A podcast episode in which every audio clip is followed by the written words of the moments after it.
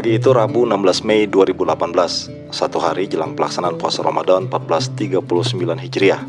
TPU Kebun Jahe di kawasan Simpang Kapuk Kota Jambi mendadak sesak.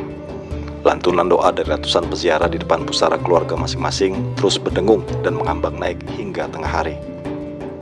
Setelah membersihkan, menabur bunga dan menyiraminya dengan air, para peziarah itu tampak husuk memanjatkan doa bagi keluarga dan kerabat yang lebih dahulu berpulang, seperti yang dilakukan hari final warga perumahan camat, Kota Baru.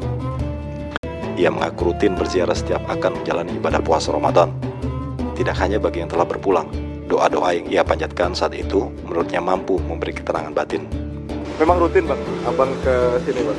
Ya, Ziarah. alhamdulillah ya suci Ramadan ya. Eh, rutin lah kita sekeluarga ziarah kubur ya. Dari jam berapa tadi bang? Ya, jam setengah tujuh lah.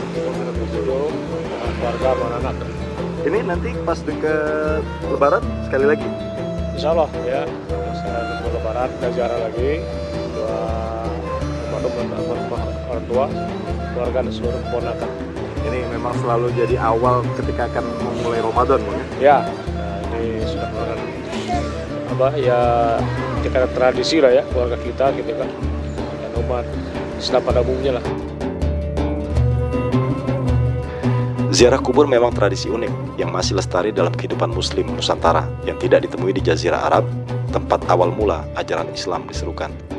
Dimintai tanggapannya soal ini, Ustadz Ridwan Jalil memandang ziarah kubur sebagai sesuatu yang baik untuk lebih mendekatkan diri kepada Allah Subhanahu wa taala. Kendati tidak ada kekhususan untuk melakukannya saat Ramadan tiba. Tradisi ziarah kubur ini kalau kita ngeliat kayak mas dalam sudut pandang Islam. Ya, tradisi sejarah kubur sebenarnya untuk ziarah kita disunahkan kapan saja boleh ya. Eh, mau di bulan-bulan yang lain juga boleh gitu kan. Tidak harus mesti di dalam eh, menyambut Ramadan ya. Cuman ketika kita menyambut bulan suci Ramadan eh, di sini kita eh, kita diminta untuk selalu ingat selalu ingat karena kita berupaya untuk mendekatkan diri pada Allah dalam bulan Ramadan. Maka ketika itu kita diminta untuk bersih-bersih. Nah kan? Bersih hati bersih pakaian bersih tempat bersih masjid dan bersih kuburan. Nah itu. Jadi di situ sempat kita bersih-bersih.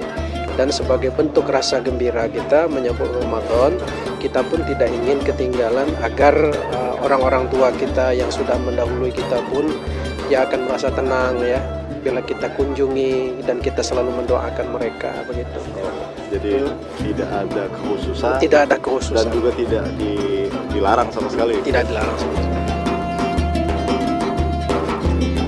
Tidak hanya menjadi sebuah ritus bagi para peziarah, tradisi nyekar belakangan ini telah berkembang jauh dan menghadirkan sisi lainnya.